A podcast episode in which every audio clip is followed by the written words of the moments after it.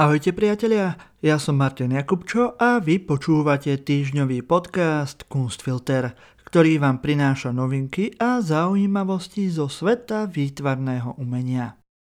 Dnes sa pozrieme na reštitúciu obrazu Gustava Klimta z Francúzska do Rakúska a aj na novú kampaň Svetovej zdravotníckej organizácie s názvom Healing Arts 2021. Predstavíme si otvorenú výzvu na rezidenčný košický projekt Po stopách Kaladanta, spolu odhalíme významný objav biblických fragmentov a pleteného koša z jaskyne hrôzy v Izraeli, nakoniec zavítame na výstavu ilustrátoriek OVA v Toto je galéria a na výstavu Lockdown Juraja Kolára v Piešťanskej meskej galérii.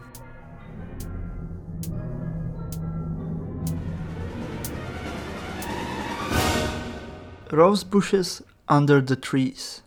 Od secesného maliara Gustava Klimta je dielo, ktoré v súčasnosti visí v Musée d'Orsay vo Francúzsku a správne je považované za majetok krajiny. Už čoskoro sa však začne proces jeho vrátenia dedičom Nori Šťastný. Židovskej ženy, ktorá ho pod nátlakom predala po anektovaní Rakúska nacistami. Minulý pondelok to oznámila francúzska ministerka kultúry Roslyn Bachelot. Tá uviedla, že je pre Francúzsko ťažké, ale nevyhnutné, aby sa s Klimtovým majstrovským dielom rozlúčili. Na tlačovej konferencii tiež povedala, že vrátenie obrazu bude završením aktu spravodlivosti. Rose Bushes Under the Trees bol francúzskom zakúpený v roku 1980 a je súčasťou francúzskej národnej zbierky. Preto bude francúzsky parlament musieť prijať zákon, ktorý reštitúciu obrazu povolí. Na tlačovej konferencii bol prítomný aj právnik dedičov Nori Šťastný, ktorý uviedol, že rodina je veľmi spokojná a veľmi vďačná. Nora Šťastný sa narodila v roku 1898 v židovskej rodine vo Viedni. Klimtov obraz jej daroval jej strýko Viktor Zuckerkandl. Bohatý oceliársky magnát a zberateľ umenia, ktorý dielo kúpil v roku 1911. Potom, čo nacisti anektovali Rakúsko, bola prinútená ho v roku 1938 nevýhodne predať, aby prežila. V roku 1942 bola Nora deportovaná do Poľska a toho roku zomrela. Rovnako ako jej manžel a syn.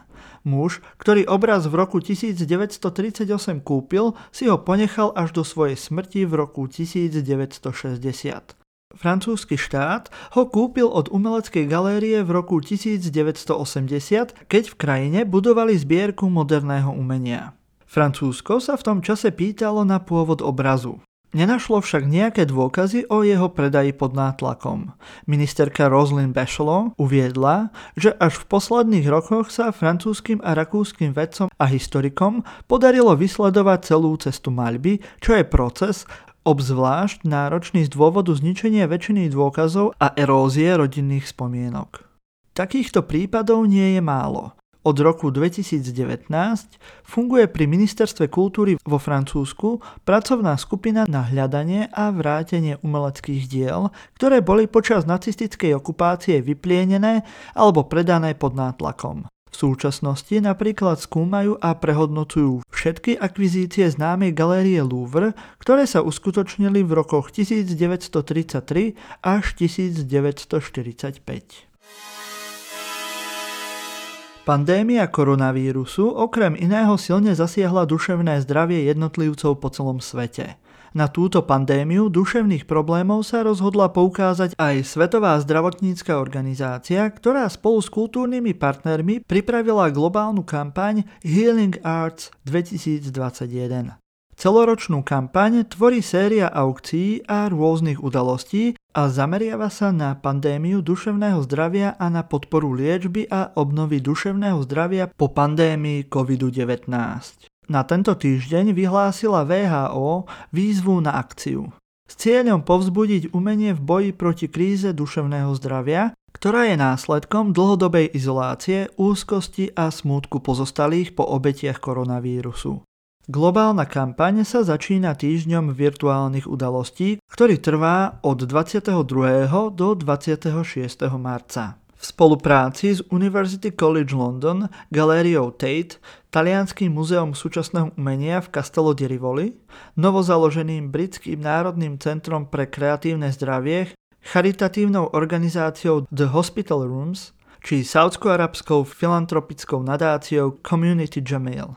Oficiálnym mediálnym partnerom Healing Arts London je The Art Newspaper a na jeho YouTube kanáli budú pribúdať živé prenosy, ale aj záznamy väčšiny pripravovaných akcií. Už teraz si tam môžete nájsť napríklad Art and Healing, diskusiu herečky Gillian Anderson s vedúcim odboru Arts and Health v Svetovej zdravotníckej organizácii a ďalšími hostiami. Link na túto diskusiu nájdete aj v popise podcastu. Aukčná spoločnosť Christie's bude počas celého roka dražiť súčasné diela a takto získané prostriedky pôjdu na grantové úsilie nadácie VHO na liečbu a zotavenie v oblasti duševného zdravia vrátane aplikovaného využitia umenia. Minulý rok na tlačovej konferencii odhalil Izraelský úrad pre starožitnosti fragmenty biblického zvitku, ktoré boli nájdené pri vykopávkach v judajskej púšti, ktorá sa rozprestiera na území južného Izraela a okupovaného západného brehu Jordánu.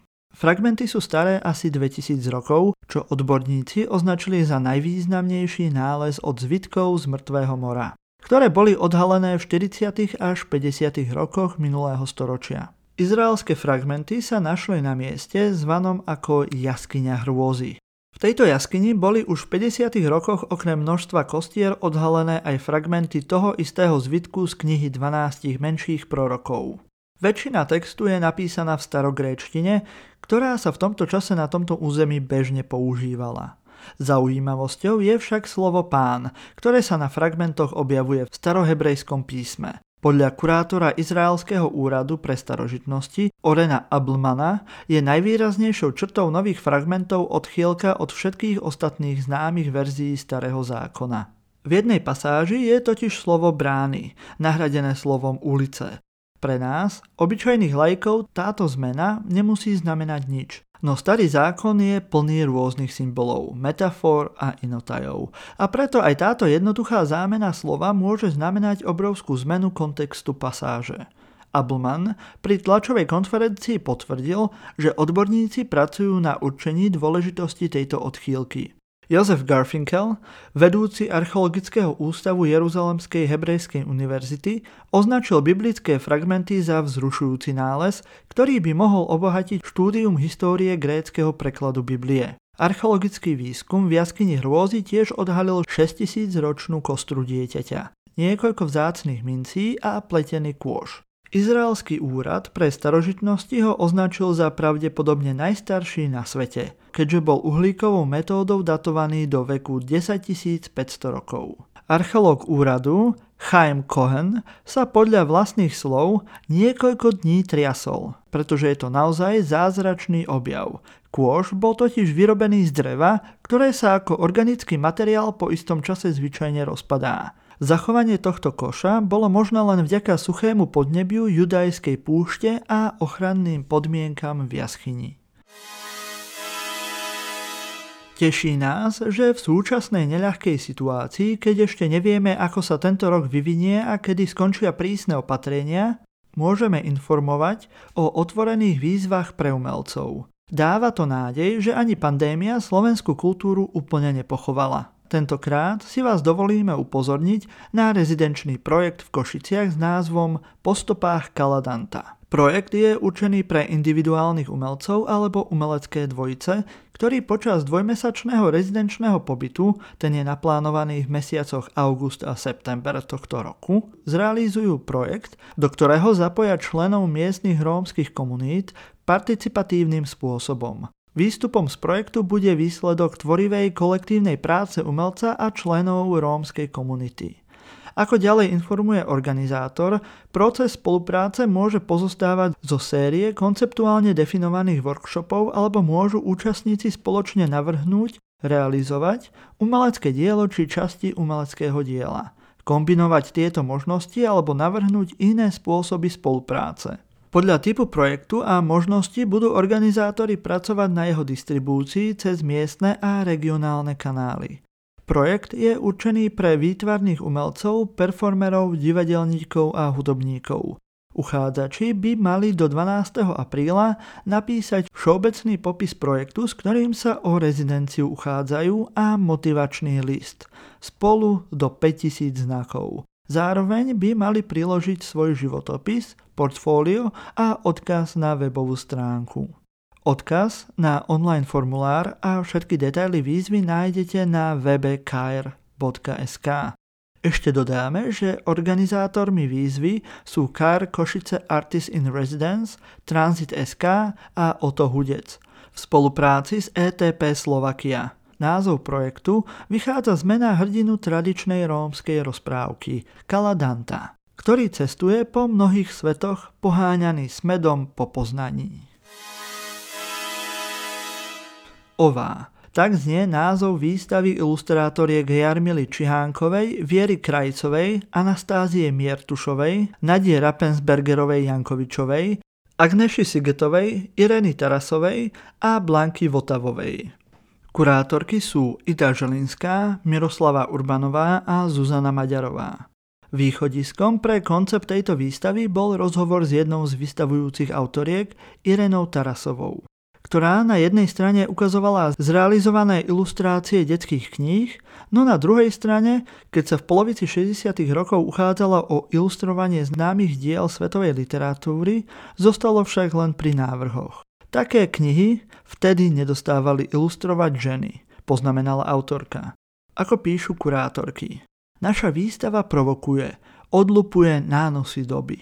Diela, ktoré sú svojou kvalitou na špici ilustrátorského sveta 60. až 70.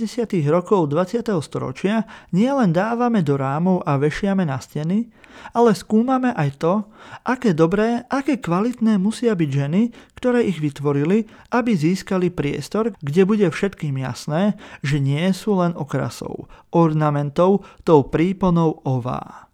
Čo nestojí sama, ale vždy je k niekomu prilepená. Výstava má trvať do 1. apríla, aj keď zrejme nebudete mať možnosť vidieť ju naživo, na webe galérie Toto sa môžete oboznámiť so životopismi a tvorbou všetkých vystavujúcich autoriek a zároveň aj s ideou výstavy OVA. Momentálne, aspoň vo forme virtuálnej prehliadky, si môžete pozrieť výstavy Juraja Kolára v Piešťanskej meskej galérii. Kurátorkou výstavy s názvom Lockdown je Katarína Bajcúrová. Kolár na výstave prezentuje svoju najnovšiu tvorbu. V súčasnosti patrí medzi výrazné osobnosti slovenskej maľby. Aj keď nie je jednoduché zaradiť ho do nejakého konkrétneho štýlu. Kolárové dielo je rovnako známe vďaka hyperrealistickej maľbe ako maľbou gestickou, či využívaním stavebných prvkov, ktorými maľuje prípadne ich zakomponováva do svojich obrazov. Výstava potrvá do 26. apríla a virtuálnu prehliadku nájdete na webe Mestského kultúrneho strediska v Piešťanoch. Pokiaľ ste tak ešte neurobili, môžete si vypočuť taktiež aj 81. časť politikástu Silný výber, ktorý vyšiel túto nedeľu a môžete ho počúvať rovnako ako tento podcast Kunstfilter na ktorejkoľvek vašej obľúbenej podcastovej aplikácii.